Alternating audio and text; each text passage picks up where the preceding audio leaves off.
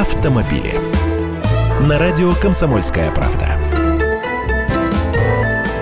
Здравствуйте. Депутаты предлагают вообще не вызывать гаишников на места ДТП, если никто не пострадал. Зачем они нам тогда нужны, возникает вопрос, но давайте обо всем по порядку. Первый зампред Комитета Госдумы по госстроительству и законодательству Вячеслав Лысаков направил обращение к премьер-министру России Медведеву. В нем предложение отменить выезд сотрудников ГИБДД на ДТП, в которых нет пострадавших. Депутат считает, что в таком случае резко улучшится пропускная способность наших дорог, а за загруженность сотрудников ДПС, напротив, уменьшится, и они смогут заниматься как раз обеспечением дорожной безопасности. Вот это предложение меня уже смущает.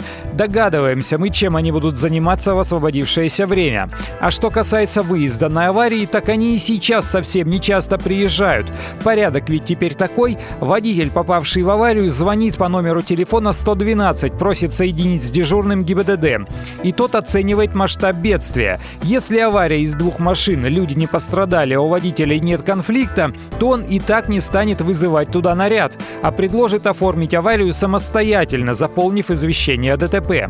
И лишь на вызов с пострадавшими приедут гаишники, ну или если водители договориться между собой не могут, кто прав, кто виноват. И да, справки о ДТП теперь отменили. Я Андрей Гречанников, ты эксперт «Комсомольской правды». С удовольствием общаюсь с вами в программе «Давид на газ» по будням в 8 утра по московскому времени. Автомобили.